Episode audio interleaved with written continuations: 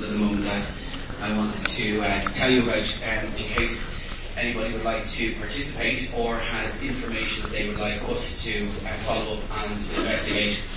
Uh. Uh, so the first one is a film that I'm hoping we can make uh, palatable and digestible enough for RTÉ to broadcast as an hour special. And the second one is a, a far more controversial one that's dealing with uh, banking corruption. So, uh, yeah, um, if anybody wants to come and talk to me afterwards, they can. So just, very briefly, some, some background. Um, I actually got into this uh, because I'm a, a lay litigant myself. I've been representing myself in the High Court against a bank that won't do any deals, won't listen, they just want to take the house despite our uh, best efforts. That's kind of what got me into it. And again, as quite a few of the people in the room here already know, over the past few months I've been filming interviews and documenting the stories of people who are taking on and fighting the banks in court. Um, we all know there's a massive housing crisis. We also know that there's lots of people being evicted and facing eviction, but there's been very little attention given to the middle ground, what gets, what gets people from being homeowners to being homeless, and that is the court system, the legal system. And if I was to, to slash Ken in the face with a bottle right now, uh, the government would give me free legal aid, but if I want to challenge the bank's validity or their claim in terms of taking my home or my business, I'm given absolutely no support whatsoever. So if it wasn't for like the likes of Byron and, Adrian the Hub and, and many other people who are helping their litigants, and there would be literally no support. There's no legal aid, and I know I realised that when I went into the court system that I was one of a huge number of people who are going in to take on the banks who are using bailout money to put together A1 legal teams and barristers uh, against normal everyday people with no legal uh, knowledge who have to go into court with the, the, the burden and anxiety of representing themselves, uh, which is nerve-wracking enough, uh, but also uh, then have to try and uh, challenge these guys on points of law, and quite often they, they fall down on technicalities. Anyway, I'm interested in talking to anybody who is facing or is currently fighting uh, the banks in, in the courts in, at, at any stage of the process, whether they're beginning or whether they're already into, into the process. Uh, to get in touch with me, I'm going to be here for the next uh, until five o'clock filming outside. I'm filming some short interviews with anybody who wants to sort of give us a soundbite, speak their mind about what, what, what they think. Um, but you can get in touch with Byron at the hub or, or Ken to get my details. My name is Dylan Owens, like Bob Dylan, right? The, the money D-Y-L-A-N, O-W-E-N-S. Uh, you'll find me on Facebook or, or, or Google and I'll, uh, uh, my email address is dylan.owens at icloud.com. Uh, so, so, uh, sorry?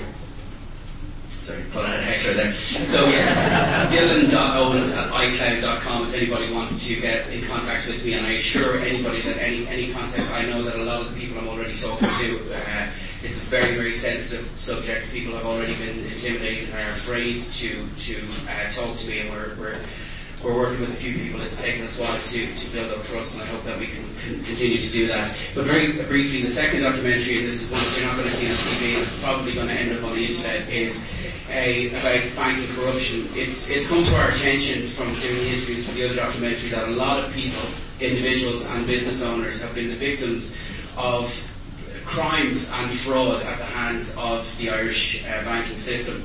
Uh, this can be manifests itself in a number of different ways, from just sort of general sharp practice, heavy-handed intimidation, falsification of documents, and uh, using, I suppose, the, the weight of having uh, so-called reputable legal counsel and barristers to intimidate people into giving up their homes and businesses when legally they shouldn't be doing that. So particularly interested in hearing from anybody who has a story to tell. Again, you don't have to participate on camera. It could be just you're giving us information to follow up on. We've already got a great response so far and it's absolutely shocking the, the stuff that banks are doing, and nobody's telling the story, so I wanted to, uh, to do that in the film. So as I said, uh, if you're a lay litigant or you know a lay litigant and they would like to tell a story, please contact me, and if you know or are the victim of any uh, uh crimes at the hands of the banks, uh, let me know that too. That's it. Okay, thank you.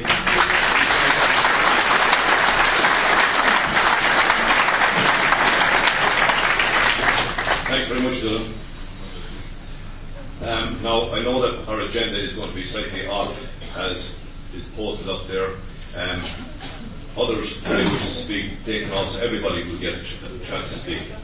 But first of all, you are all very welcome here today to this meeting, and thank you for coming to this meeting here to discuss the mortgage eviction crisis that's happening and the many related deaths by suicide that have been happening uh, for years now, and they are only beginning to be spoken about. Now, we may not, or we may have some TDs here. I don't know. Do we have any TDs?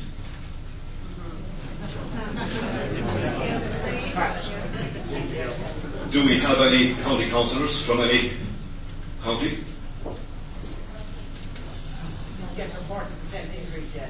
I rang about four TDs. I'm just counting them here now. Me a. I sent out invites to 158 TDs, the amount of TDs we have in the country. Unfortunately, I only received 12 replies from these TDs, and I will tell you who the TDs were. Eoin Ó Broin from Sinn Féin has another commitment. Brian Stanley from Sinn Féin has another commitment, but was sending along Councillor Tom Redmond on behalf of Sinn Féin. Denis Naughten is out of the country. Brendan Griffin from Fine, Gael, um, his secretary will bring it to his attention. Regina Doherty from Fine Gael has prior commitments. Eugene Murphy from Fine Gael in Roscommon will try to be there, but wasn't too happy that uh, he was receiving bad publicity uh, for not answering the email.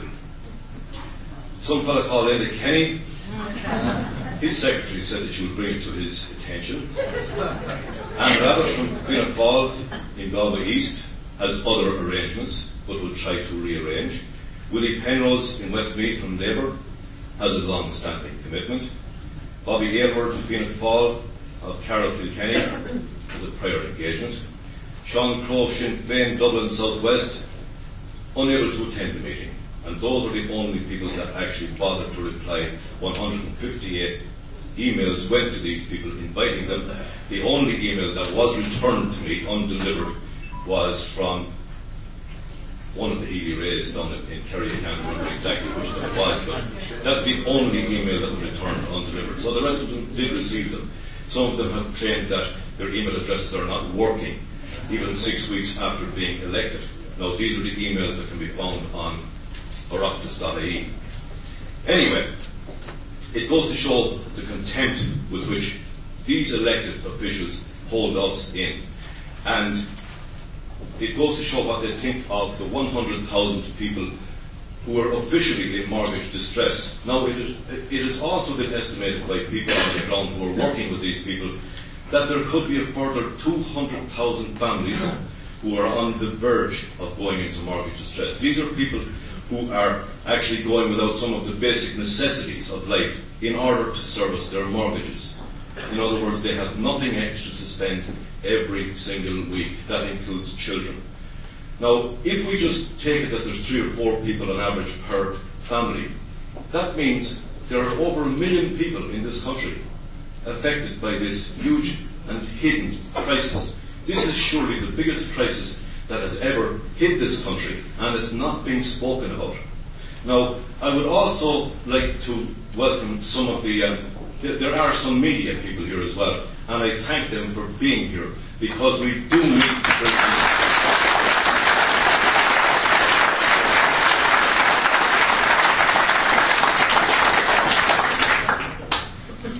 and they deserve that round of applause because at least this is now being spoken about. We need it spoken about. It's the biggest crisis ever. We know that the homelessness problem is being spoken about, a desperate crisis in itself. But we must ensure that people realise that homelessness, even though homelessness and mortgage distress, stroke evictions, may lead to the same thing, they are two completely different things. Because people in mortgage distress even if they do a deal with the bank, I don't know anyone that has really done a deal with the bank, but even if that what did happen, those people are going to be carrying around major debts on their necks, on their shoulders for the rest of their lives. It's a debt that will never leave them. Now, we haven't even spoken about the small to medium um, farm owners or the small to medium business owners. Those people are now coming on these court lists as well. So we could be talking about half of the population of this island being affected by this problem.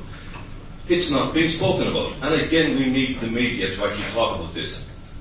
Now, today will not be a talking shop. It's not supposed to be a talking shop because enough talking has been done. Um, and I know you're probably going to say to yourself, that was done enough talking up there for us all.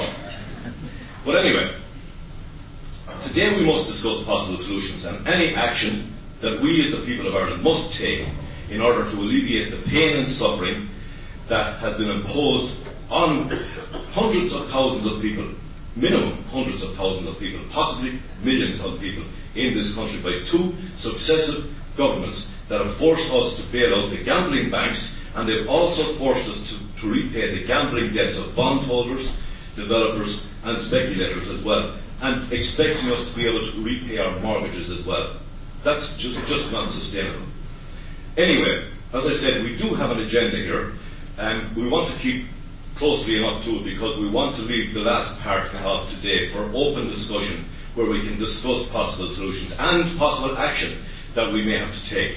Now, as you can see, that there is no, unlike other meetings, there is there was no admittance fee here. Now, we did have to change the location because of the, the amount of people that were here. The room is actually costing 140 euros.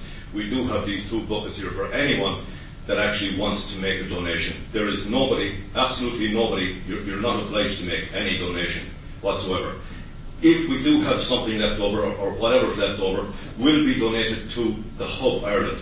And the reason I say the Hub Ireland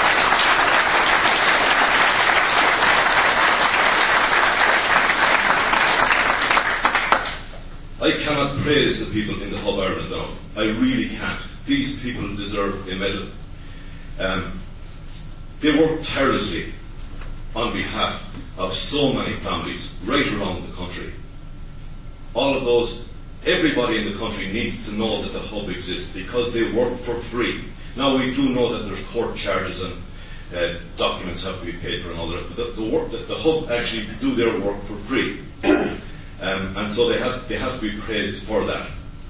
Now I would also like to welcome everyone that's here from charities such as SOSAD, that's a suicide awareness charity, from the St Vincent de Paul, and any other charity that may be represented here today. I have. Is there any member of the clergy here? I invited members of the clergy as well because I think that these people are getting away scot free as well. Some people may not agree with what I'm saying, but it's very easy for these people to stand up at an altar and preach on a Sunday, but they're ignoring their own.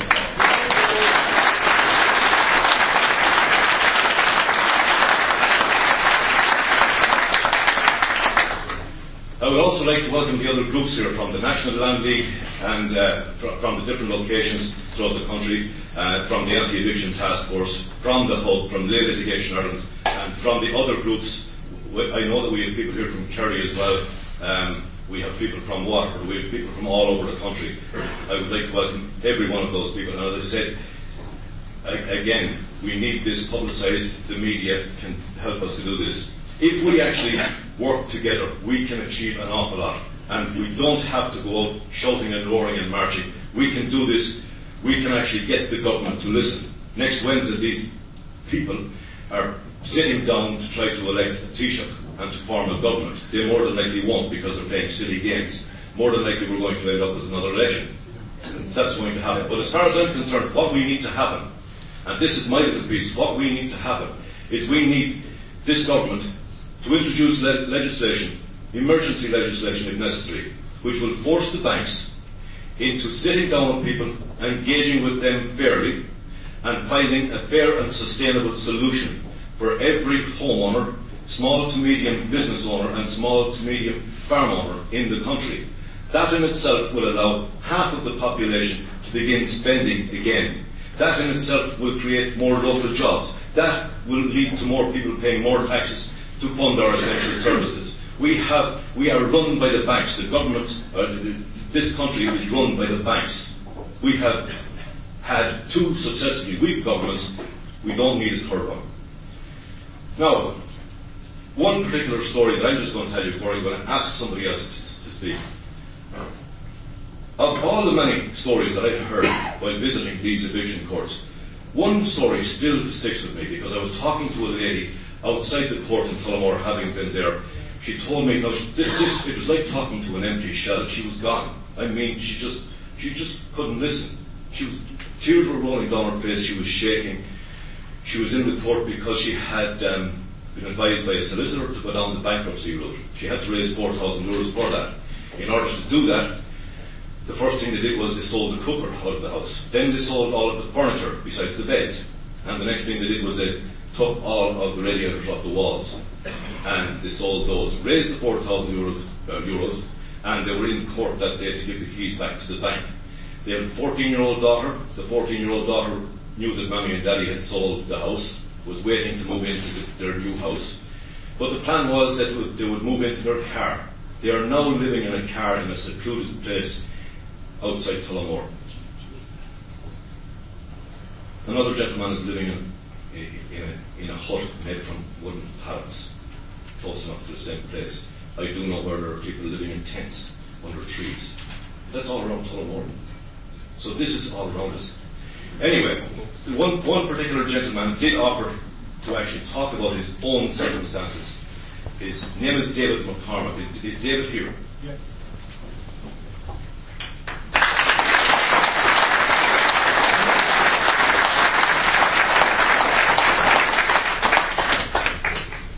Uh, Thanks, Ken for allowing me this opportunity to tell you about my personal circumstances, which took a big toll on me personally and my wife and my family. Basically, I worked in the construction game. I was a tower crane operator. I've been working since 13 years of age. And um, my wife works full time as well in the local hospital here in the catering and things. And um, we got married in 2005, right in the height of the market here. It's a big canoe belt and houses were rising and quickly. And uh, I got into the, the spoof, uh, Bertie Ahern, and the establishment, as they're known. We're telling everyone, get on the market now and you'll never, if you don't get on, you'll never get on. So I was 34, my wife was 34 years of age, I had two kids. And um, I said, we may go now. And um, we did. I remember signing that document, whatever you call it, by that house, and something inside me was kicking and screaming and saying, what are you doing? And my wife, being the person she is, she's definitely, I'm definitely a half, half glass half empty, and she's a glass half full, and she says, no, don't worry, she says, we'll manage. So the mortgage itself was pretty hefty, and um, we managed, we both worked hard, and we headed, and we never missed a payment, 30th September 2008 came, the crash. I received the marching orders on the 7th of October. And naively, I said to myself, well, I've had experience in the building game, I know a few people, and I was getting redundancy money and stuff like that. I says, uh, probably get that that side of Christmas. I says, well, I'll, I'll have a look, but come the new year, I'll find something. By March of 09, I knew is taking serious. This like Dell and Limerick and stuff like that, you see lads walking out. Thousands of jobs being lost in the country. And I says, listen, I knew I was in trouble. Well, we had all, we negotiated with the bank interest only, but we were receiving letters all the time that this is only a temporary measure. Um, you will have to uh, pay your full payments soon. But every time we, it was every three months we'd have to negotiate this, and that carried on basically up until July 2011. And um, it got to the stage that, uh, you might remember at the time, interest rates were going on there and up, and uh, we were paying interest only, and we got to the stage that we were struggling even to pay interest on you. So I decided uh, myself, at that time, I wasn't aware of, I don't know, the whole Ireland like that were about, or real litigation or anything like that. I was trying to do it on my own. So I came up with a solution, right?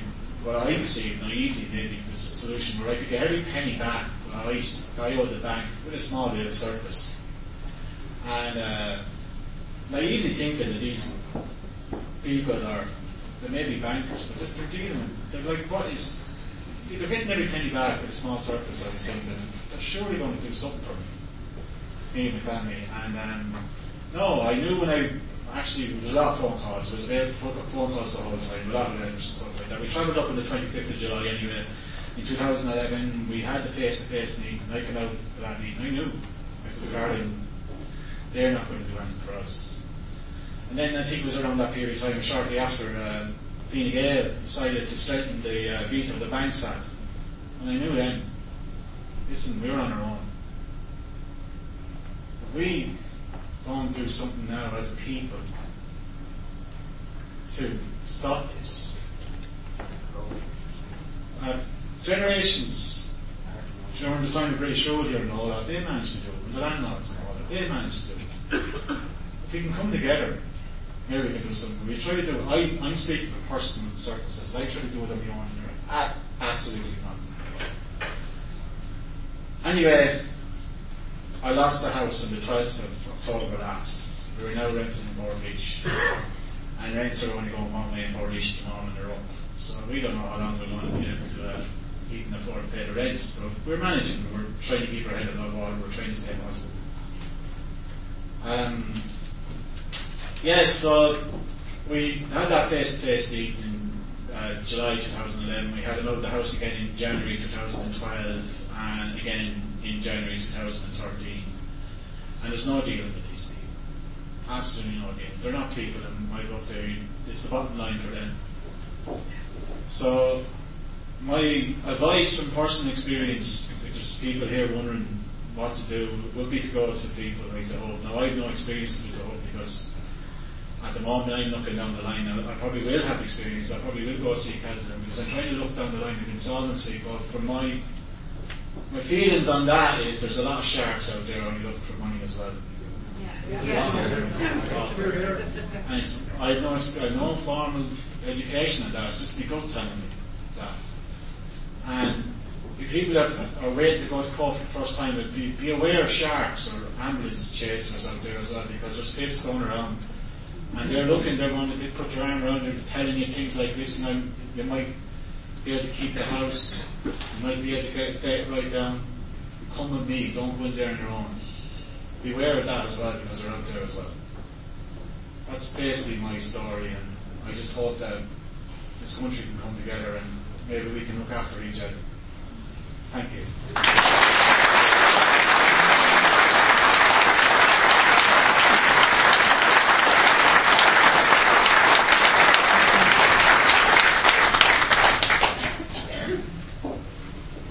Very much, David.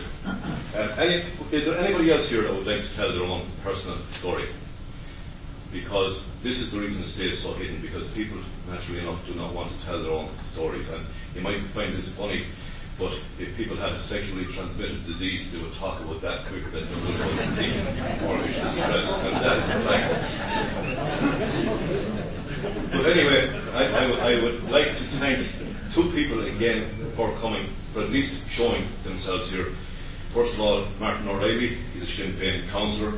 Um, he's in Daingean, in Offaly, he's after coming in. And also Sean Fleming, TD from Fianna. So thanks for coming. We need more.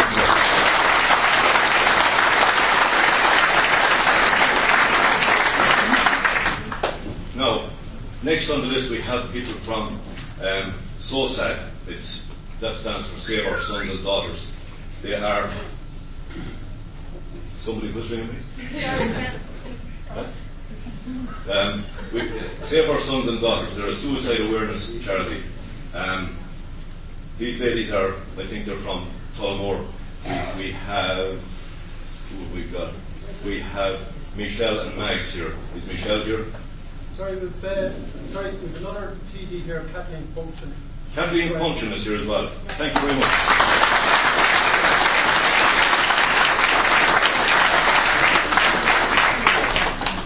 Sorry, excuse Why we me. applauding these politicians? They haven't done a thing for the people. When they get up off their arse and do something, then applaud them. I know, I know exactly what you're saying here, but we need these people to actually see what the problem is for themselves because politicians are You in know what it is? denial. They've. They need to open their Okay. They've ignored it. Fluoride, get the fluoride out of the water. Okay, um, I second that motion. Michelle,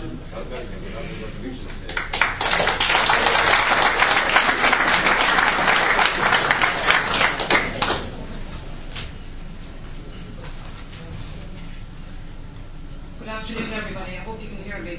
I am not well versed on making speeches or anything like that, so I am nervous. Please bear with me. If I'm all over the place.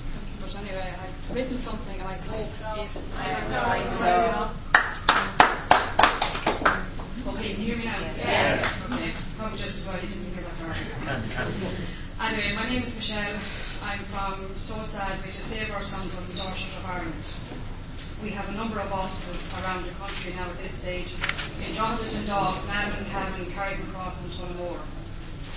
The reason SOSAD was set up was because uh, Peter Moon and his wife Valerie lost to suicide.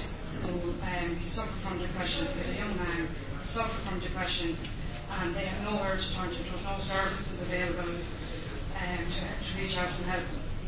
So it was during this time that the Mooney family recognised the lack of available services service which would be available after 5 o'clock, services which would be available Saturdays and Sundays, services that were available to you at 12 o'clock at night and 3 o'clock in the morning. So SOSAD was born in 2007. we, as counsellors and volunteers, have been called out at 11 and 12 o'clock at night to homes where somebody is feeling very low, very depressed, and people nowhere to turn, and that there's just lack of motivation and frustration with life has just worn them out. And I'll just give you an example of one lady. She works part time, and like that, we're under financial stress and pressures. She came to us at 10 o'clock at night. There were three of us there with her that night. We held her hands, we made her tea, we made her coffee, and we talked to her. And we offered her to bring her to a GP services the next day, and we offered every service that we could, and she was not able. Her energy was spent. She had nothing left to give to anybody. So, between the jigs and the reels, we were afraid to let her out of our sight, for fear of what would happen. So the best we could offer her that night was, we decided we'd be her, our, her guardian angel, driving behind her so that she got home safe in one piece. And at the same time, we were terrified. What if? Once we knew she was safely in her driveway, we knew her partner was there to support her and to give her that extra support she needed at that point. We also knew she was safe. We had put a safe plan in place to assist her whenever she was. And like I said, we were very anxious that night. And thankfully, she didn't need to come back to us. She continues to work. She's had a brighter uh, picture in her head of what she wanted and how she was going to go about it. She was able to unravel a few difficulties on her own. so because of what we gave her that night, and what we gave her was hope. And we all hope for a better day, better future, better life. And not just for ourselves today, but for our children and generations to come. Generations before us, our forefathers, gave us that hope. So we now give it back. So how does this come about? We do this by reaching out to others. And it's not grand gestures. It's the small things that matter. Letting you know you're going to be okay. Letting you know you're going to get through this. And you might be thinking, what does she know standing up there? I too was in a similar situation to you not so long ago. I too could not pay my mortgage. I'm a single parent and I had two children in college. And I fought back. I fought back for my home. I fought back for my family because I said, I deserve this. I've been working babysitting since I was 14 years of age. I've paid my taxes and I've paid my dues. But I said, I'm fighting back now. I'm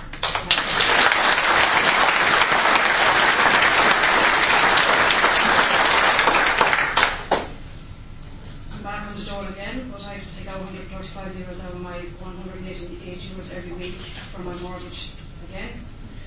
I cannot claim for my daughter because I have to wait 156 days before I can claim for her. But I will not allow my home to be taken from me.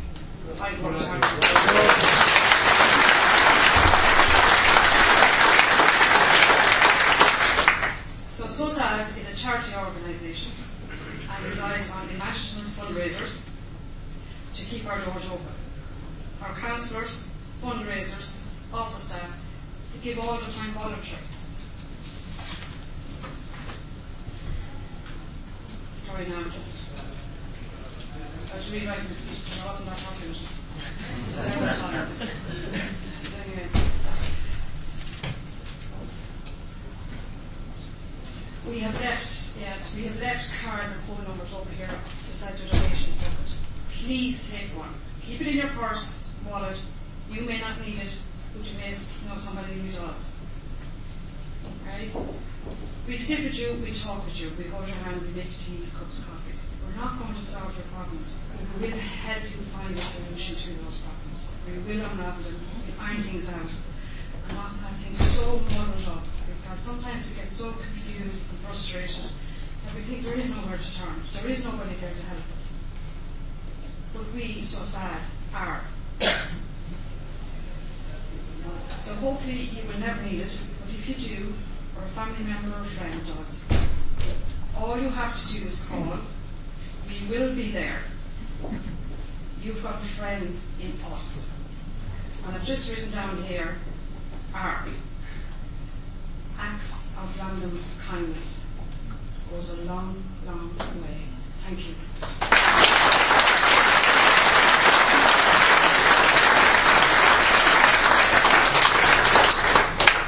Um, we also have Billy Fitzpatrick from the St. Vincent de Paul.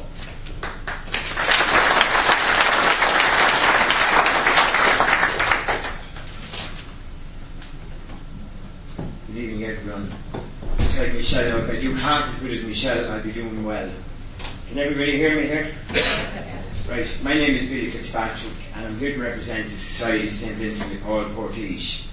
I suppose firstly I'd like to thank Ken for extending the invite to speak here on our works. Uh, we're a group of 10 volunteers here in Portage who give their time freely to assist people and families that are finding it difficult to cope with situations that have been visited on them by the downturn in our economy. I suppose our, our first, our aim in the Vincent is to feed, heat and clothe people that seek our assistance. By helping in situations like this, we free up some of their income to pay for other bills that have occurred. All of our work is carried out in the strictest and most confidential manner, so as we respect the dignity of the people that request our assistance. Of late, I suppose in the last years, we've been dealing, for want of a better word, the new poor. People who are struggling on low incomes and trying their utmost to put food on the tables for their families. Uh, I suppose we in Portage, we cover Portage area only, Portage. But I must also stress that I can facilitate anyone outside the, the town or county with confidential telephone numbers uh, that you can ring and help you. I've got some business cards here with me and I've left them over here, so feel free to take one and you can phone it if you feel you need to phone and we can speak to you in total confidence. Um, just before I close, I'm not a great speaker, but I said I'd keep it very brief. So just before I close, I would also like to say I'm also I, I wear two hats actually. I'm involved with I'm a volunteer also with the PATH group. Has anyone heard of the PATH group in Portlaoise? Uh, we deal with uh, it's Portlaoise Action to Homelessness. We go to Dublin each Saturday night and feed approximately 90 people on the streets of Dublin. Uh, these people are not just from Dublin, they're from all counties, including Portage. People that have fallen hard times through no fault of their own. A lot of these people move to the city for anonymity and services are better there of course. Uh, we need parents and children that have been housed in hotels because they're homeless and have no access to facilities during the day. So we feed them also and share with them and listen to them.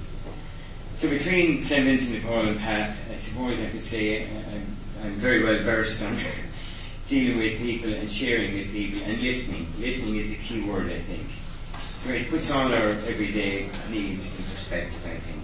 So that's my lot. But feel free to take a card there if you need to ring us or whatever, contact me. Okay, thank you.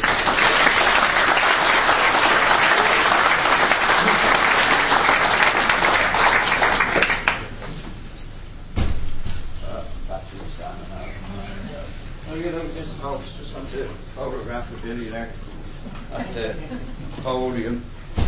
Fair play. You Sorry about this. gents, not mine. Sorry about this. Right, okay, Bill. Do you want to come out a little bit, Ken? Come out from behind there. Yeah, and the two of you look at me. No smiling now, it's not a happy occasion. I'm sure. Anyway, right. Thanks very much, man. No, Michelle is going to be naughty, she didn't get that. Thanks very much, everyone. Now, folks, I know that there is anger in the room towards possibly TDs, but we have to respect the fact that four of them did come along to listen to what we have to say. Four out of 158, that means there's well over 150 don't give a damn really about this situation. And I have to stress again, now that the four TDs and the county council are here, that how people are feeling. There are 100,000 people officially in mortgage distress in this country. There are estimated 200,000 families who are on the verge of going into mortgage distress. Average that out between three or four people per family. We're looking at a million people in this country who have nothing to spend. They are either in poverty or on the verge of poverty. We have had two successive governments, weak, compromised governments, who have put us all into this situation by forcing us to bail out these gambling banks, gambling bondholders, and forcing us to pay the debts of developers and speculators. We need this government to actually force the banks, whether it be necessary through emergency legislation, to force the banks into finding a fair and sustainable solution for every homeowner, every small to medium farmer, and every small to medium business. Many of these people are going to be closing their doors shortly if nothing is done.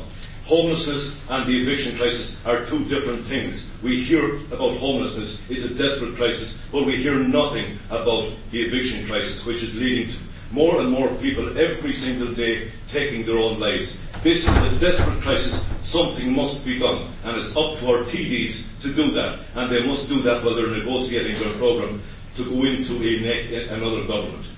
Anyway.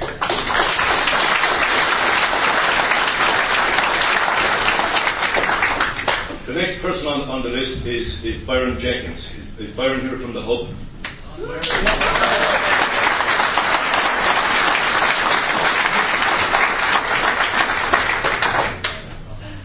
Good afternoon, everyone.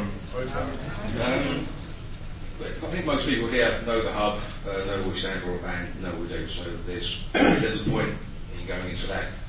But um, let's go on the sort of homeless crisis. Um, I'd like to talk about the, uh, the seven-day letter. Okay, and uh, most people get these seven-day letters. If you open them, they're, they're horrendous. You've got seven days to get out or pay the arrears, and I think that's when everyone sort of goes into a complete meltdown. But let me assure you, that's not the end of it. That's the start of it. Um, we got our seven-day letter eight years ago. So.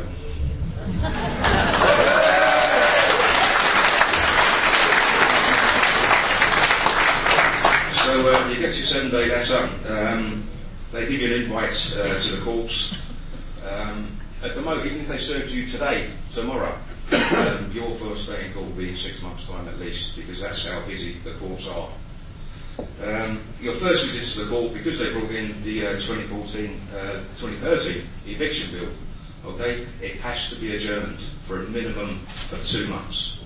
Okay, so just uh, get the clock going. How long we're talking about before? Um, the the, um, the um, adjournments you get at the moment are roughly six months. So we're already hitting well over a year, and you- you're not even in the court system yet, you know. But then, with the likes of themselves, other groups that are out there, we then start to attack the banks. Okay, and we start getting our affidavits. And we say the affidavits apart. And we put in our own affidavits, and you get a German. And normally it's the banks that are actually looking for the adjournments because we're taking the fight forward and they can't handle it. Their paperwork is most times completely wrong, robo-signed and absolute rubbish. And we actually point out it's rubbish. You know? So the clock is ticking, you know, and like I said, we got served um, eight years ago. Um, we're, we're back in the courts now. We were in the, High Court 15 times in five years. Now we're back in the Circuit Court. I can't actually wait. I literally cannot wait. We were in two or three weeks ago, and basically they shut us down because they didn't want me talking. Happy days. We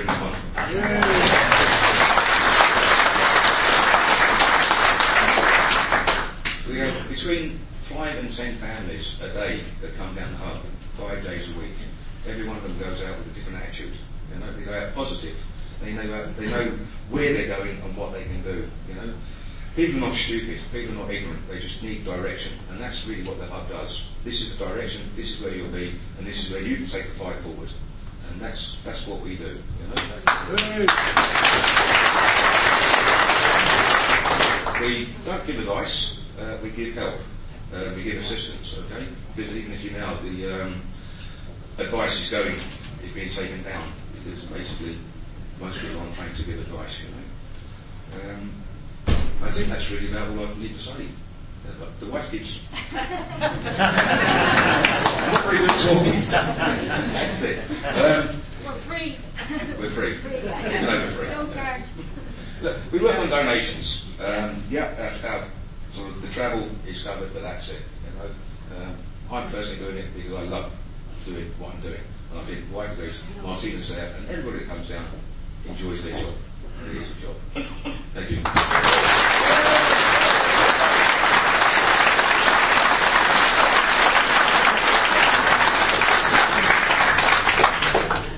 Thanks very much, Warren. Um, the next person here on the list is PJ Armstrong from the anti, or the, um, from the anti-eviction task force. Sorry.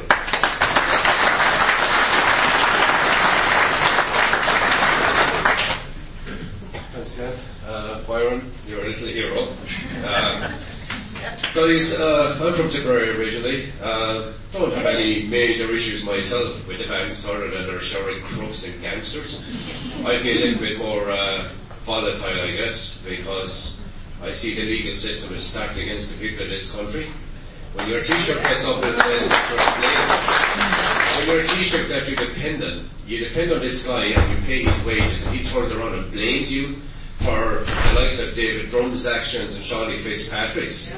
They should have left him in America where he would have served his sentence. And like Byron said to me, he'll probably get a job in the Shannon when he comes back here. This is, this is the hypocrisy that goes on in this country, you know. I have no doubt in my heart that the judges and the political system are up to their tits, for the want of a better word, in corruption in this country.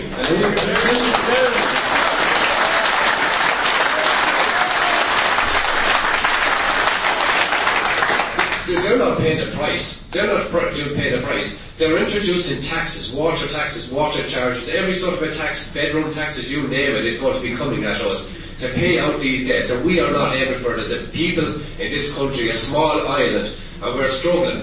We didn't, not everybody went out and lives in a 300,000 dollar house. We are inundated with desperation from broken marriages in the AT. Every night. This morning I looked at it and I have seven messages in the AET that I will have to send to Byron, the Phoenix Project, or send them on to Brian, who's doing absolutely amazing work down in Kerry for people like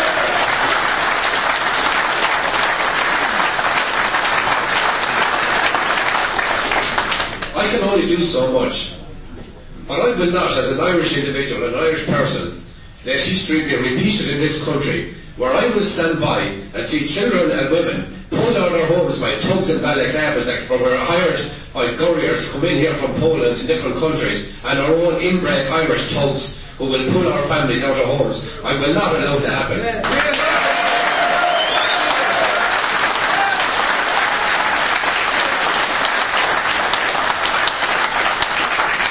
I am just one guy. I'm no hard man, I can assure you. And the reason I'm no hard man is because the anti-eviction task force is actually made up out of 90% of Mná na hÉireann. These are the women, these are the women that do the emails. These are the women that send out the notices to the politicians. I really, I gave up. I come from a strong Fianna Fáil background. I'm proud of it. I'm proud of it because my father loved it. Uh, I say he'd be damn ashamed of it today, but he loved it and that's good enough for me. And I won't apologise to anybody for it. But I grew up reading Dan Breen and loving my Irish history. And I've seen the old things about people with their pitchforks and Ben Gilroy said it at the first eviction I've no idea it is that long ago that we've been at this. I've seen it where Ben turned around and said, we're not fighting you with pitchforks anymore.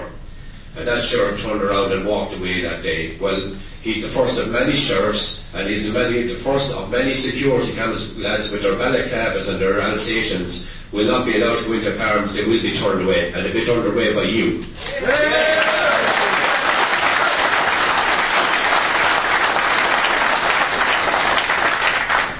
Uh, I have a few t-shirts for the anti-eviction task force because I'm working. Hey, I'm one of the lucky people in the country. I have a job. Uh, so I went to New Year this morning, got a few t-shirts printed up for the anti-eviction task force, and I want people to maybe come and give me five euros for them, and um, I want to build a resistance in this country, a physical resistance, because I'm not pandering to politicians, I'm not going to pander to judges, because they are not in our company any longer as far as I'm concerned. It's up to the people of this country.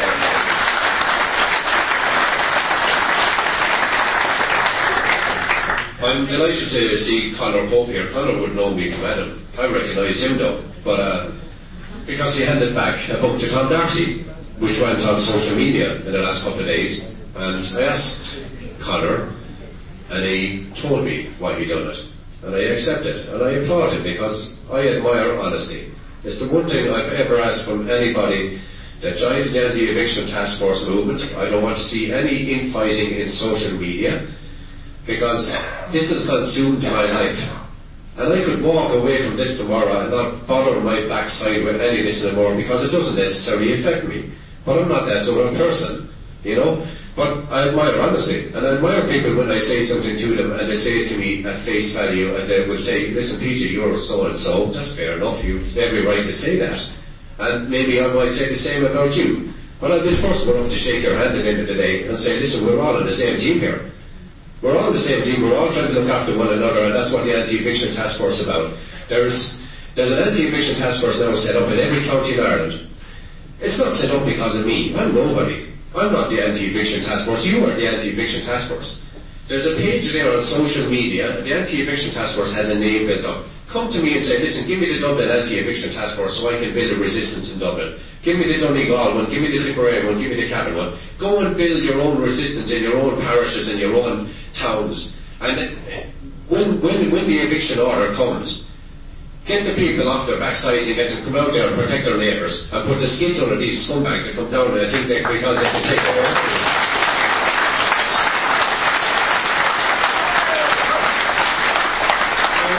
I'm going to go out and cool down have a cold shower. Maybe so listen, that's it. Uh, I appreciate being here. Uh, I'm a bit emotional because it's good. It's good to see the community spirit. You know, I don't want to be here. I, I didn't, don't know a lot of you guys, and a lot of you I've got to know over the years. And uh, it's good, and I've met some brilliant friends, and I'll have friends for life out of this tragedy. So that's it.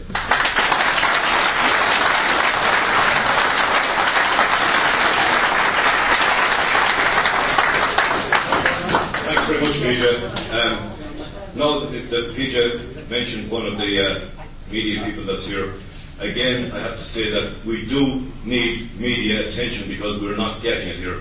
Now, the Claire Byrne Live program, they want to do a program on this live on TV. I know that many people do not trust the media insofar as live TV or uh, as filmed TV because they're afraid of what might be edited.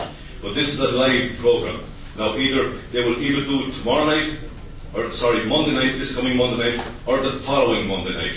So if anybody is prepared to come along and tell their own stories, you can just contact me via Facebook or my email address, or you can give me a call on my phone. I presume most of you have my, my, my telephone number there. I'll leave some of my cards there anyway.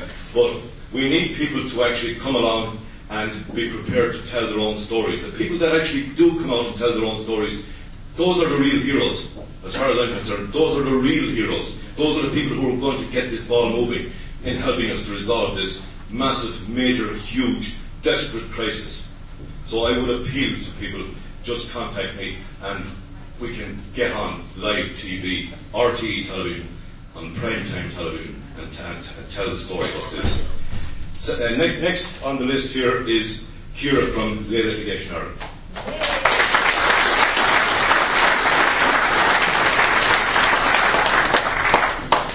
Uh, good afternoon, folks. Uh, my name is Kira Rusjesco. I'm a barrister at Lay Litigation Ireland. Um, before I'm shot in public for openly admitting I'm a barrister, um, I am not a member of the Law Library. Um, I would most like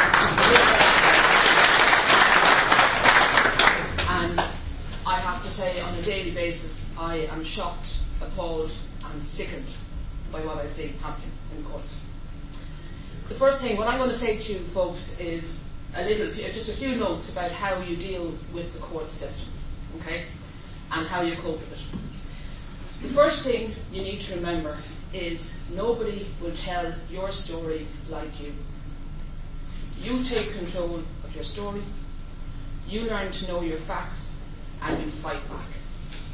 You stay in your homes, you do not go bankrupt, you do not hand back the keys. So, going to say that again. You stay in your homes and you tell them no. And how do you do that? You get your information and you fight them back. You fight them back in court, you get your proper information, you get your documentation in order, and you go in and you stand tall, you stand proud, and you keep your home. And that's really important. Now, how do you do that? Byron has pointed out the what happens when you get a letter. Okay? The first step is their attempt to correspond with you to bring you into court. The letter is about as misleading and as horrendously worded as possible. You're invited to come in, as Byron pointed out. Now, here's the important thing it's on consent. So you don't show up. You have fundamentally said, Here, lads, here's my house. You know anybody facing trouble in the courts, you tell them they show up. It is so disheartening, and I spent a lot of my time sitting in courts. In the last three weeks, I have been in Meath, Roscommon, Waterford, Dublin, Carlow. Um, I'm actually from Carlow, I'm from up the road, um, and a variety of different places. And I want to sit back and I want to cry when I see the, the, the, the, the names of the, the parties called out and no one stands up. You have, on consent, just give them back your home. So you know anyone in trouble, you tell them to come to a group, you tell them to get help, but in the name of God you show up in court, folks. Alright? Now, what going to also say to anybody is, from what I've seen in court in the last few weeks, is this.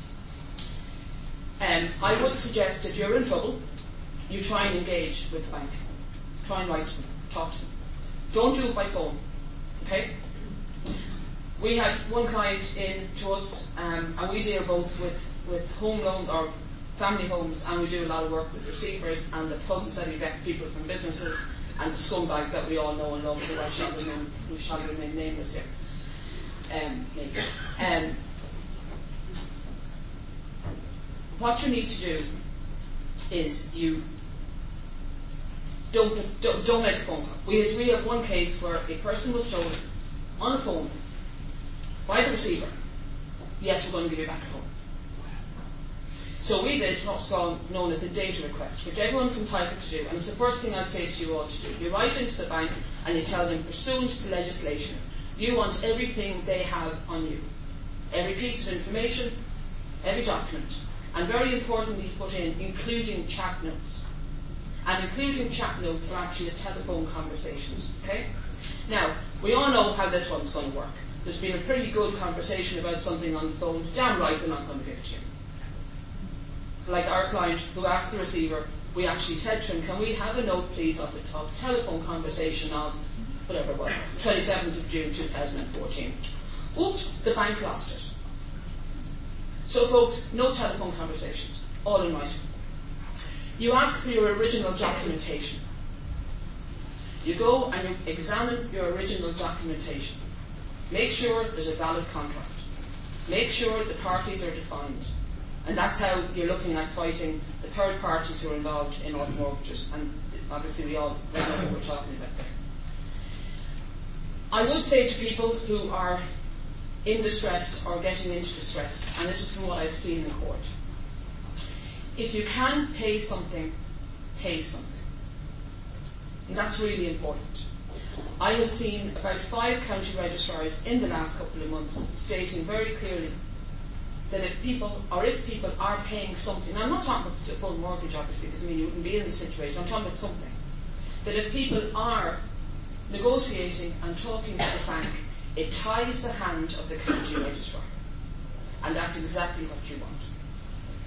I think the phrase that the County Reg in Dublin used last week was progressive involvement, i.e. we're chatting.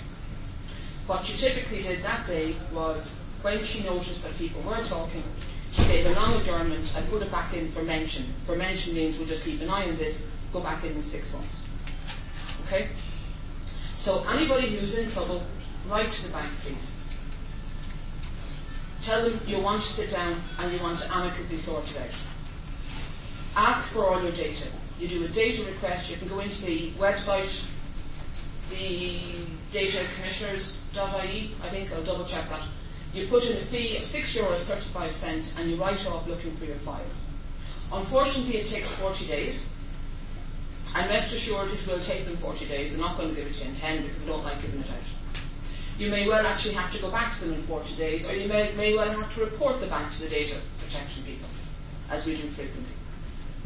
You then get your information and you take control of your story and you, and you just decide you're going to fight them back. Because what's really, really important, as I started off by saying today, no one can tell your story like yourself. I know it's scary. I know it's horrible. The courts are stacked against me a little. I have seen it, and like I said at the start, I have seen stories that have actually made me feel ill about how people are treated in court.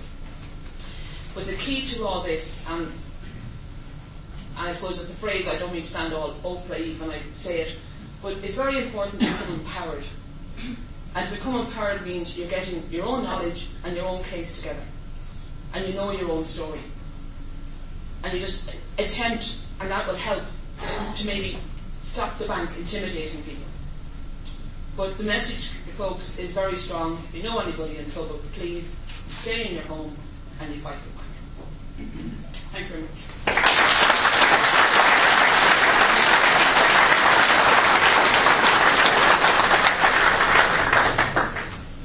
You, Kira. Just in case people don't realise it, there are a huge amount of families in these repossession courts every single day. Next Monday morning, um, there are 177 families before the eviction courts in Dublin, Nenagh, Limerick, Waterford, Tullamore, Dundalk and Cork. Now I do see people around here that accompany me every sing to every single one of these vile eviction courts in Tullamore and we will be there again to talk to people and give them help and support. And I, we, we need to have that sort of support in all of the courts throughout the country. Last Monday week, just in one day, last Monday week, there were 679 families before the eviction courts. Can you imagine that? This, multiply that by three or four. Now you have the size of the, the population of a small town facing eviction in one bloody day. While nothing is said about it in the media. Our politicians don't, they don't want to know. They'll talk about homelessness, they'll talk about everything else, they'll talk about fiscal space, they don't want to talk about evictions. But anyway, I do see here in the audience, um, we have Jerry Loftus from the Irish uh, Natura Hill Farmers Association, we have Austin Byrne from the Right to Homes, we have Conor Hogan down there, we have Brian McCarthy from Kerry, we have Dermot Morgan, uh, we, uh, sorry, Dermot Murphy.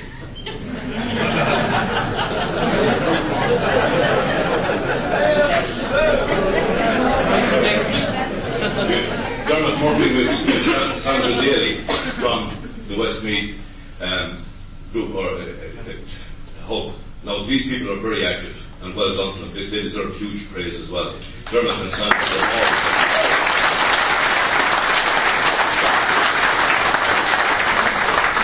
Now, we also have Paul, Paul Scannell from the National Land League as well. Now, if any of these people would like to talk for a couple of minutes, because we don't want to, as I said, make this a talking shop, we want to come up with solutions. Sorry. When you're ready. I have a word on, you mentioned church. I've been working on stuff. Hang on there, Ken, mic up. At the moment. Sorry, we'll get this mic down to you. Sorry, no. Hi, my name is Ian Costello. I'm from Westport. Now, uh, I've taken another approach on all of this from uh, the Registrar's Court in Castlebar, which is one of the toughest in the country.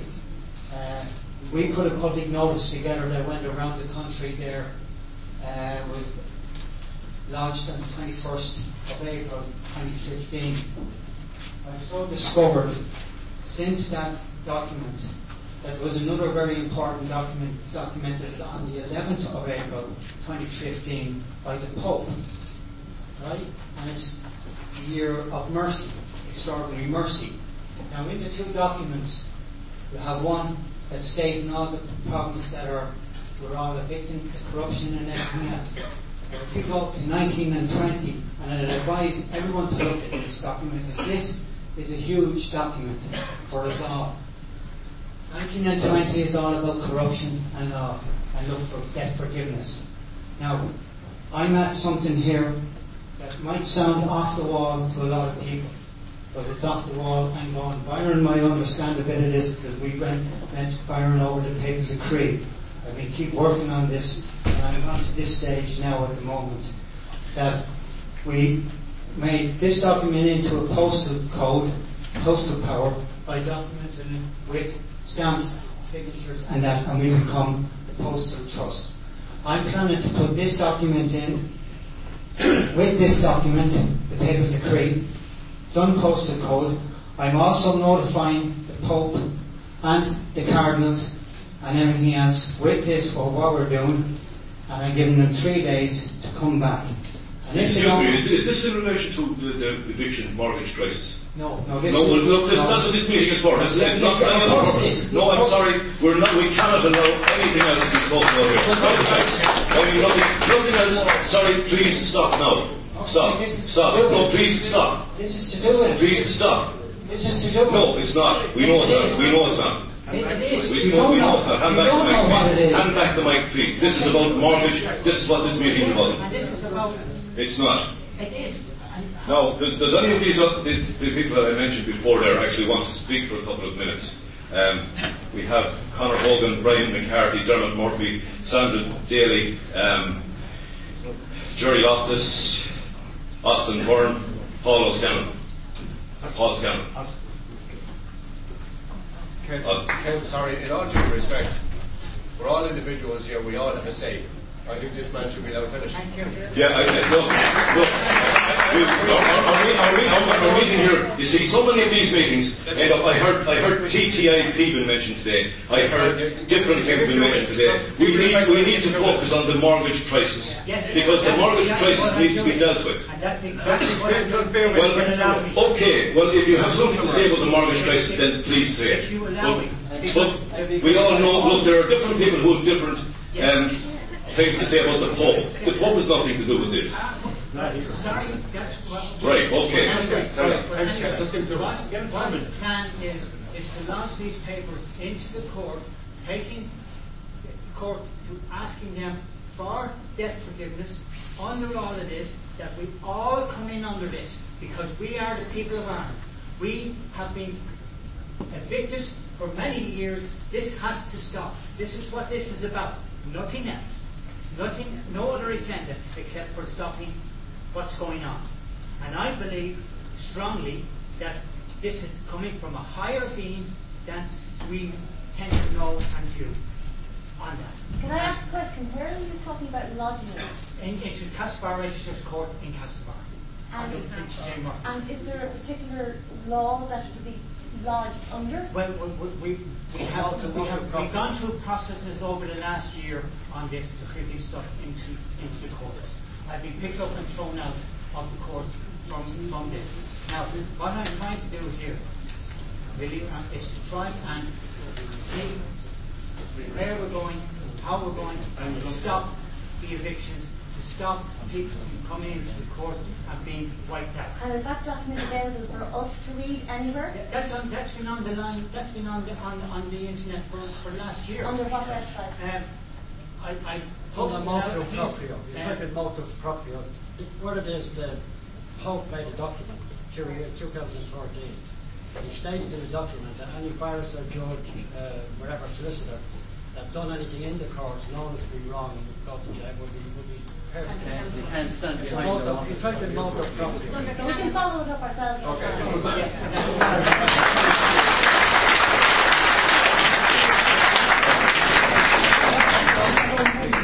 All right, thank, thank you very much for that. And, and I'm sorry if I, if, look, I just thought that we, we don't want this to stray anywhere else. Good Afternoon, folks. Um, it's a great crowd. It's great to see that many people here. Um, myself and Brian Riley are here from Right Homes today. Um, I just, I'm sure most of you are familiar with me, maybe not maybe so much with Brian, but me from from different blogs and writings that I've done over the last several years. I've been involved deeply in debt issues with the banks. Um, I don't speak too much about it. I- you know, I take the traditional Irish view that it's very personal, which is not the right thing to do, but I do. Um, I'm okay at the moment. I've made deals with the banks. Uh, I have big issues to deal with in five years' time when the deals that I currently have run out. But that's five years from now. Um, one of the speakers earlier on said that the best thing to do is to engage with the bank. And I'd have to second that.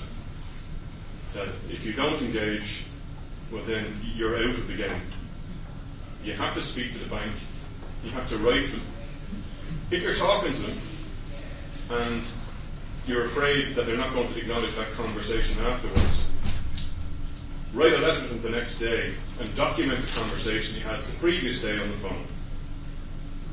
And that's what's known as contemporaneous notes. And they stand up in court. So anyway, that's just a little bit about me personally. Um, right to Homes is an organisation that was set up originally as a funding platform to fund the constitutional challenge against the Land and Conveyancing Law Reform Act of 2013. Um, it's, it's developed somewhat from then. The constitutional challenge is still alive. It is still going through the courts. It's a slow process, but it will come before the courts. Um, right to Homes itself has now moved on from that, and it is a full, fully registered not-for-profit uh, entity with an application for charity status pending. Um, one of the areas that we're operating in is the modular homes area in relation to homelessness.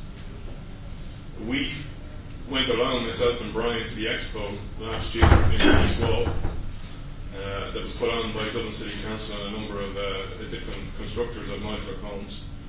And we were absolutely amazed at the quality of these homes, at the longevity of them, and about how quickly they could be a solution to the five, six, seven hundred families that are living in hotels today. Um, we moved it on further from that even, and we went off on our own, and we put together funding, we put together consultants, engineers, and um, builders. And we made the offer last year to Fingal County Council to do an initial project to put 60 homes on the ground in Fingal. And that meeting turned out to be one of the most disingenuous meetings that any of us have been to. I've never experienced anything like it. We were accused of um, being political, which we're not. We were accused of what's in it for you. Um, so that fell on deaf ears last year. But those 60 homes could have been on the ground in Fingal before Christmas. And it would have meant that 60 homes would have spent their Christmas in a home.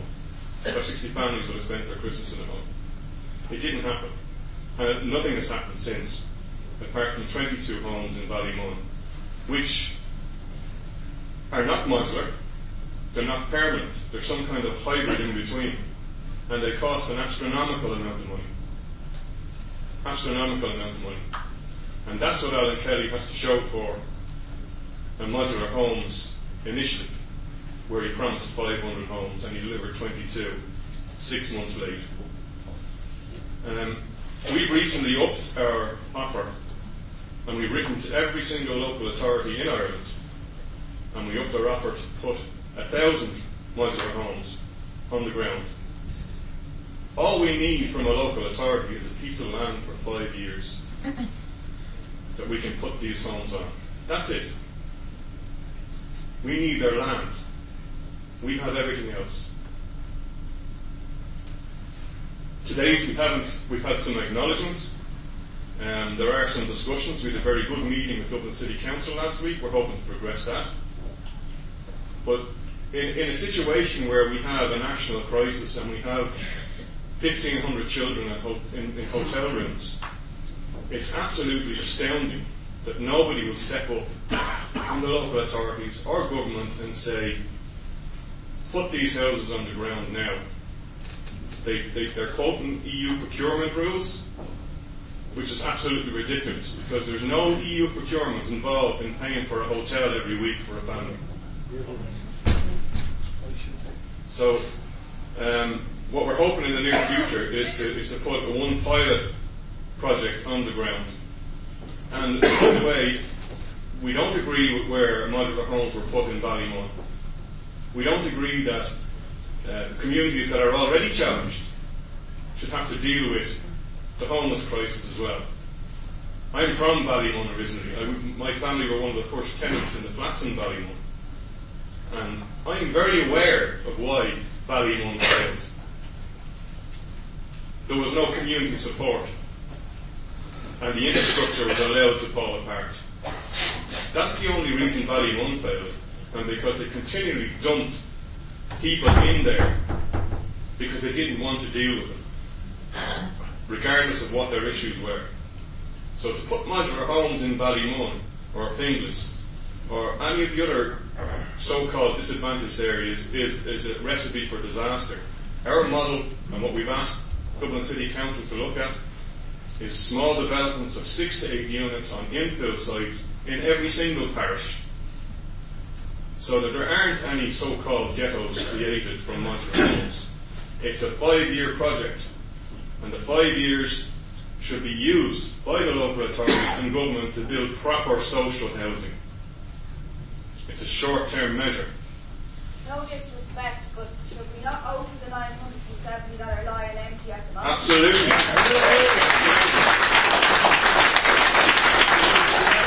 Fairness, we don't need, I mean, we can take people, plenty of people that are willing to get in and do that work to get those houses going. So that's where I, I agree. I agree with you 100, percent and I spoke. I, I've nothing against providing temporary accommodation, but these people are entitled to a home. Well, uh, can I- can I- can I just- already to this. Yeah, can I just put this in perspective a little? We offered 60 homes to Fingal County Council last year, and they said no. And they have 10,000 people on a, on a housing waiting list in Fingal alone. Yeah. So a token gesture by us of a thousand homes, while it seems a lot, it is only a token gesture. But it is one token gesture, and it's there to complement the efforts of everybody else, whether it's a local authority or any of the other charities that are involved. And it's an, on a not-for-profit basis. Nobody makes any money out of this. So that's just a little bit about right to homes. Another gentleman had something to say. I don't know if you want to. Limerick City, you know, inside the area where I live, there's at least 150 houses boarded up or broken windows and such. Yeah, I spoke. I spoke actually with with, with Erica, who was on uh, UTV Live. Limerick City Council at the moment, they get planning permission to take over the railway station. They didn't find one bit of artifacts inside and they're renovating or they torn up in the front of it. There's no They have plenty of money for private investors. Plenty of money. What's happening at the moment is that car insurance has gone up very high. Government is trying to force people to use public transport. That's what they're trying to do. Writing Yeah, I understand about the boarded of homes, and that's one aspect. That's another complementary area that people. For private investors, plenty of money. The railway station, there was no need to do it up down there. But still, they're after spending going to 10 million Exactly. doing understand. something that wasn't need to be done up. No, the money could have been used for, for Done housing. up to do up to a couple of hundred houses, that's empty. Yeah, but what I would say, what I would say is that, that our efforts are in conjunction with all the other efforts that are going on. And one of those that needs to be looked at very seriously by all the local authorities is the issue of what they call voids or boarded up homes that are not Just being used. One more thing, there's a street that's been done in Limerick City. The price that went in for it was 12 million to do it, William Street. The bill went over 30 million. It's done about three years. They made a bag to the job. It has to be taken up again. It's going to cost the bones of a hu- 50 million. to I, I understand what you're saying, and we could probably wallpaper this room with accounts of, of money that's been spent on Every projects. council in the country, they're all the garden. Every council in the country. I hope that after hearing that, every council in the country are But the what, well, what I would say, and just one quick final thing, because I know um, uh, the, the, uh, Mrs. Fleming is here, TD from Fi- Fianna Fáil. The only party, and I, and I have no love for Fianna Fáil, and let's not make any bones about this, I understand exactly what caused this problem we have in our country at the moment. Green. But, but uh, Darragh O'Brien and Jack Chambers, who were uh, Fianna Council and Fianna Fáil TD in North County Dublin, were instrumental in getting us a meeting with Fingal County Council. And, you know, the Fianna Fáil party has been the only party so far that have shown an interest in assisting us, and that's only a personal view. I, understand they got it, and I acknowledge that. I'm not defending, I'm not defending Fianna Fáil. And nobody should be instrumental in getting a, a meeting. Absolutely, absolutely, absolutely, but we couldn't have gotten in the door without. Well, you don't owe them anything for that. All right, folks, this, this, this is becoming a talking shop now. It's not, it's not where we're supposed to be going. Thanks for the time. Th- th- thanks very much.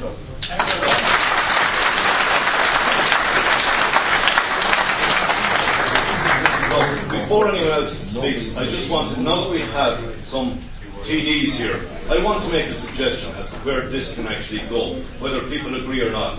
But we have the four TDs here and we have the county councillor, or four or five TDs, whatever they are. I would like those people to actually make a commitment to us that they will raise this issue with their colleagues in the Dáil, whether or not there is a government formed, but that in four weeks, 200 people who came here to campaign for what you're right to say. I personally don't want to listen to these people. We don't want to hear them. We're- I'm, I, I'm not, I'm not, I'm not, I'm not asking these people to say anything. They're, we're not, I am asking, will they speak to their colleagues, raise this issue, but not only that, to come back here to Portlaoise in one month from now and bring their colleagues with them. 150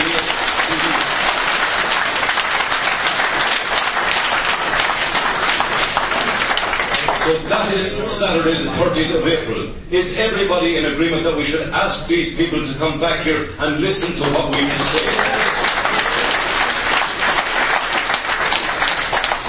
Is anybody object to that? Ken, you know what? Yeah, I'm sorry. I'm really, really sorry. I'll stay quiet. My name is Dee Dempsey. These people, you politicians back there, any of you who want to be a politician, it's your job to be here. It is your job. You get paid to be here. And you chose, just like a doctor chose to be a doctor, he doesn't have to be called doctor. I call him by his first name. His choice to be a doctor. His choice in his life. He deserves no praise for it. His choice. Our choice to be here. Our choice to fight. Now we've been on a hamster wheel for the past hour. Talking about what they are doing and what they say they're doing and what they say they're going to do. they're going to do nothing.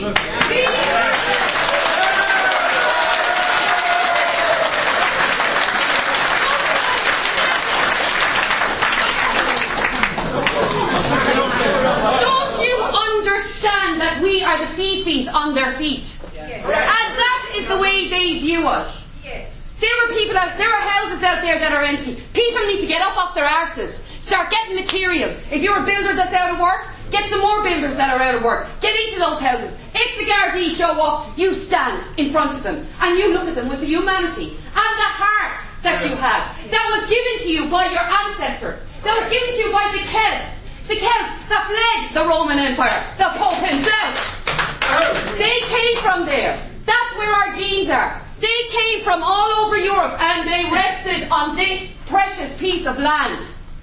And this precious, precious, precious piece of land is being raped.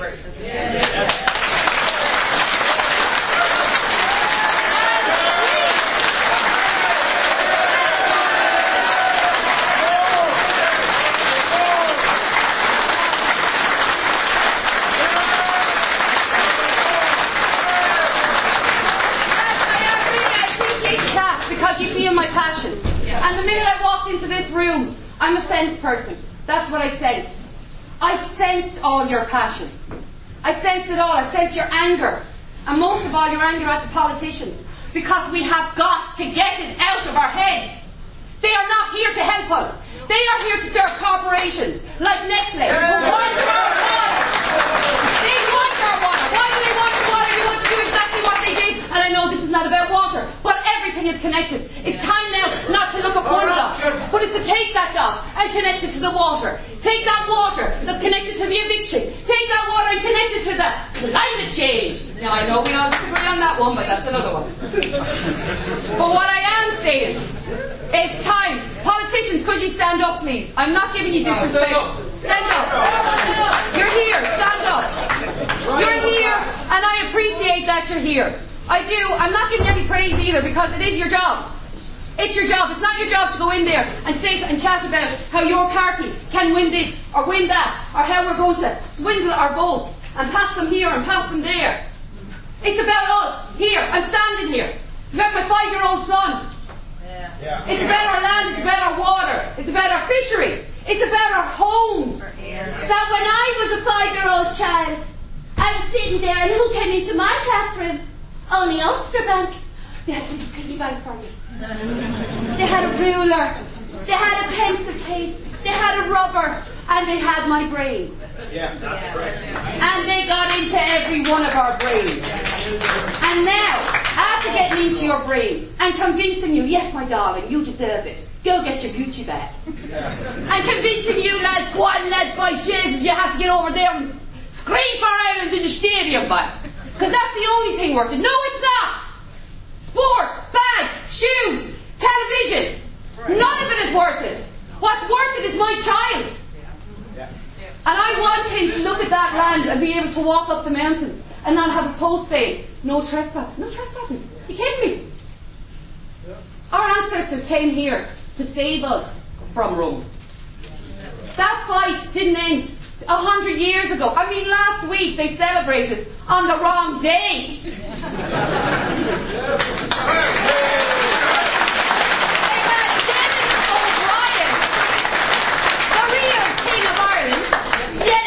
chum, and believe me, I go back and forth to New York. I know people in New York. I know Regina was sitting right beside his fat ass, right beside it, talking about coming to Cork into the deprived areas, reaping up all of the property, taking it up, selling it on for loads. But you know what they're really doing, lads? They're helping you.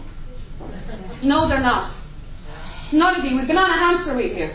We've been talking over and over. Oh, you know, but they said they're going to do that and they said they're going to do... They're not going to do anything. You're going to do something. Folks,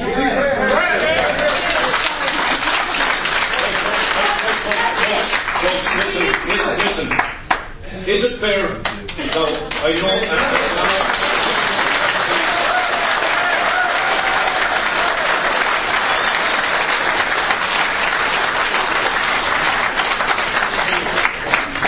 I know that some of the some people here may have to go elsewhere. We were told that the meeting would last till five o'clock. It's now coming up to five o'clock. But is it fair on us? I'm not talking about our TDs. We are we prepared to come back here in four weeks' time with every single TD that's here, and any of them that are not here don't deserve to have their jobs. We need this problem resolved. But what's more, we urgently, we, we urgently, we urgently need a moratorium. We need evictions stopped for a period of 18 months to two years. We need it, we need it stopped until the banks are forced to engage fairly with people and to find a fair and sustainable solution. Because of all the courts that I have gone to throughout the country, and I've spoken to thousands of people, not one person, not one, not one person was unprepared to pay their mortgage. Everybody wants to pay their bloody mortgage. Nobody wants to be on the street. Nobody wants to live in a car. Nobody wants to think about having to, to, to, to leave the country. That's a simple fact. Now, I do not want to insult anybody here, and I'm not here to insult anybody here. But we have to come together because this is the most, this is the worst crisis that has ever hit this country, and it's the most hidden crisis. Now, there's no point in us just talking anymore. Will these TDs come back in four weeks' time on the 30th of April when we can actually come here? They're too busy No, no, we have to give them that chance. We, we give them that chance. One chance. We, we, we have, we have stood, we have a hundred years of TD, of either Fianna Fáil or Fine Gael. We are sold out to Europe. We are robbed, raped. That We is know that. the story. Yeah, the, the, the thing about it is, let's go man. Yeah, they won't, because we are facing trust and some of them can't give us anything. Because they're not. They've had a chance and they've done nothing. Lads, I just wanted to inform you on something, right? Back in 2013, the anti-eviction task force ran an email from HED. We ran an email campaign to call for a motion to be brought to the door to stop all repossessions and stop evictions in 2013.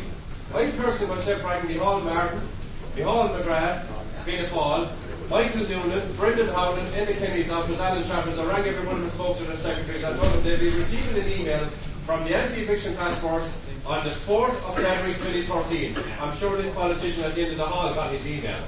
And they ignored us. But I'll tell you what, 90,000 emails, 90,000 emails were sent to politicians on that, on that email. That's, that's a fair voting uh, population that actually followed our email and sent that email to every politician. What did they do?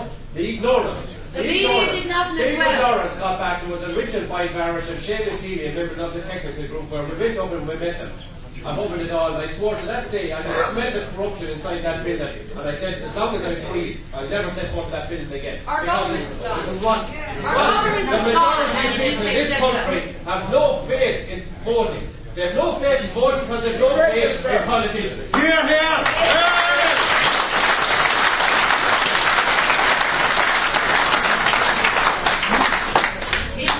Folks, folks, eh, look, in four weeks, we're back here. Will the politicians come back here in four weeks?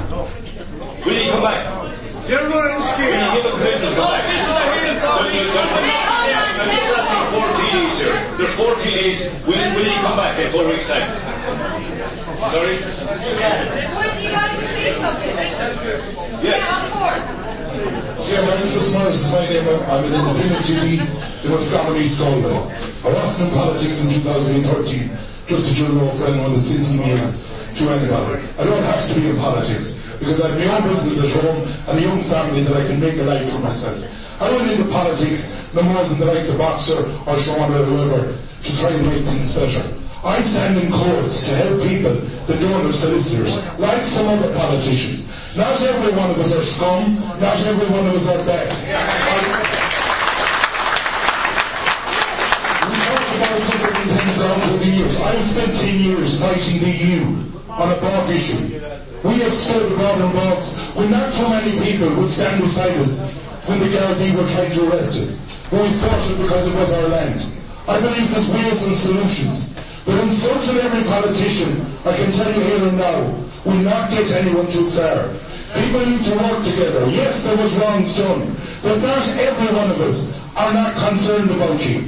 We drove 50 to 60 miles today to be here. Some didn't do that. But don't go constantly harboring that every one of us are above in a museum that's making our pockets richer. I'm not into that. I don't give a straight about that. All I'm going to say is, we've no problem coming back, as I'm sure the others haven't. But the one thing we come back for is to help you, not to get insulted, not be abused, because we're not into the theory, we're not into the situation of one throwing something at the other. I'm an Irishman. I try and help Irish people from that height to that height. And that's what we're about. So don't just throw it around and make a mockery of us. I stand for what's right. Excuse me. I stand for what's right. I, I work for what's right. We are one there at the moment, and actually mortgages did come up in the last week where we spoke about uh, inter, intergenerational mortgages, where we spoke about moratoriums. I'm one soldier. There, we are in Independent Alliance myself from Boxer. Sean is here, and, and, and uh, Catherine is here from Sinn Féin. Okay, you can call us whatever you want. But the one thing you will never solve it unless you get people on board to work together. And that's all I have to say, and thank you very much. You think that the people here are ignorant people. No. The point of view is... Listen, listen, we listen, sorry. We're not here to abuse anybody now. We're supposed to look, we're fighting a one battle here. If we can get these politicians to come back and talk to us, if it's not up to us to talk to them, we've done enough talking. They know the problem that we have. We need, we need, we need a moratorium. Look, you're going to abuse these people. I know. I am deciding. I am going to say, at least those four people turned up. anybody. I want to make the point. I want to make the point that there are 500,000 people in Ireland, as you said, in financial distress. The politician's role for the last 10 years and for the next 10 will be to get us out of this distress. And in a sense, corporations are coming in, vulture funds, buying up every bit of property we have here in Ireland. Politicians are Our just golf clubs, our castles in game. Cork, our oil refinery in West Cork is, on East Cork is being sold and the tax that you are collecting is going to pay those vulture funds instead of staying here and helping the people, those 500,000 who are suffering. Get that message clear to you. And you got one message clear? That unless we elect politicians that do give a damn, that who do will change. They don't give a damn, they're not here! I'm just going to ask the politicians one question. I'm from Kildare. I'm going to ask you one question, right? I'm from Cavan originally, by the way. But the one question I'm, I'm going to say is uh, about a year and a half ago, two years ago, they changed the law in Ireland uh, to make it easier for the banks to take houses and property and farms from people. Now, the first stop is the conveyancing. It's called the Conveyancing Act. The first thing that should happen is that the politicians that are in there now should repeal that law, stop the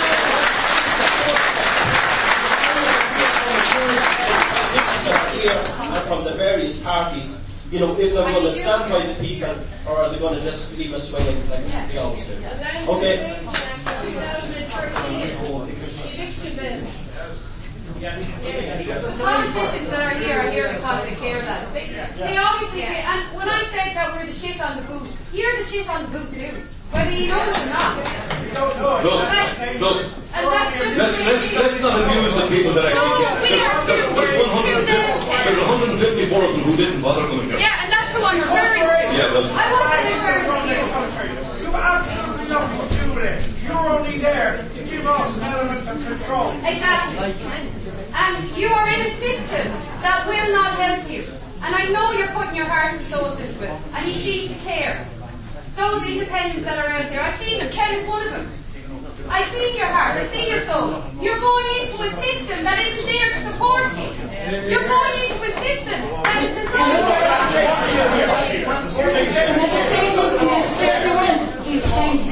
Yeah, hi, my name's Sophie and, and I, I've been doing homeless work on a non-professional basis down for years. And this man here knows me very well from the Dáil, because he took of photographs. We've been up and down to the Dáil for six years, once a week, every week, on a non-professional basis, just highlighting homelessness, okay? And I'm going to ask you now one simple question, all right? And then I'm gone, because I, could, I don't carry on with rubbish talk, okay? Will you and your colleagues bring a couple of us into the Dáil and debate the homeless issue with us because we have loads of good stuff, you know, that we can do to, get this problem started out. But you don't listen to us. For six years you didn't listen to us now. And you know me well. And we've never been nasty, we've never insulted you, we've never done nothing. And you've taken loads of photographs for Facebook. Right? So I'm asking you opposite all these people. Will you let us into the door to, to discuss the issue? Will you answer me? Look, folks, this, this is kind of turning into something that it shouldn't have turned into. Look, Sorry, my name, my name is Kevin Boxer Moran, I'm a member of the Independent Alliance, and the more than like Fitzmaurice, I travelled a long way to be here today, and at least some people say, no, we right to be here, but I represent an awful majority of people throughout the whole of Ireland, not just known for Westmeath. But Chairman, in all fairness, if we were going to get a grip and try to solve our problem, people shouting back at the politician that did you up, let's get a constructive meeting and see how we move forward. It's very easy people to say the Dáil is a place that smells and say, that's an awful thing to say. Uh, it's an awful thing to say if you're trying to get a dramatic, get people working together. Now Chairman, you called this meeting. I've consistently heard you yourself shouting out you're not having a go at people. Excuse me, but you are. I think, Chairman, if you're leading this meeting right, you should go about how we solve the problem. The man there spoke about the modular homes, things like that. The man is working from home. What you We're all abuse back at us the whole time. You're not right, you know. in all, in all, with all due respect, modular homes and the eviction problem are two completely different things. We, people in this country are half a million euros in debt, but they find themselves out on the. I want to keep my house. Now, yes, people want to keep their homes. What are you going to do about the budget?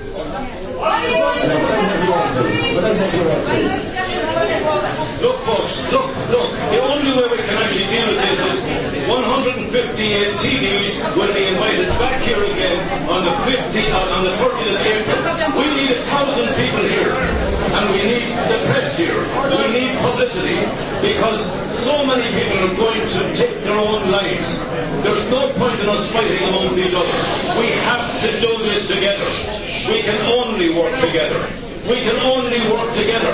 So give these people, we give them four weeks to bring their colleagues back here. And to give, and to tell us that they're going to make the banks stop the evictions happening for a period of 18 months to two years. That's the only thing we can basically expect.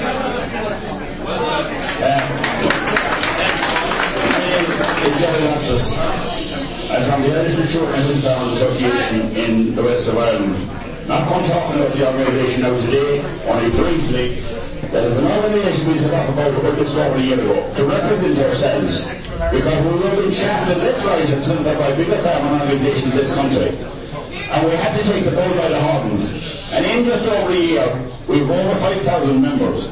We've recognition in the Department of Agriculture and Dublin and recognition of Brussels. And I would appeal, the first thing I would appeal to people here today is to please, we cannot change the past.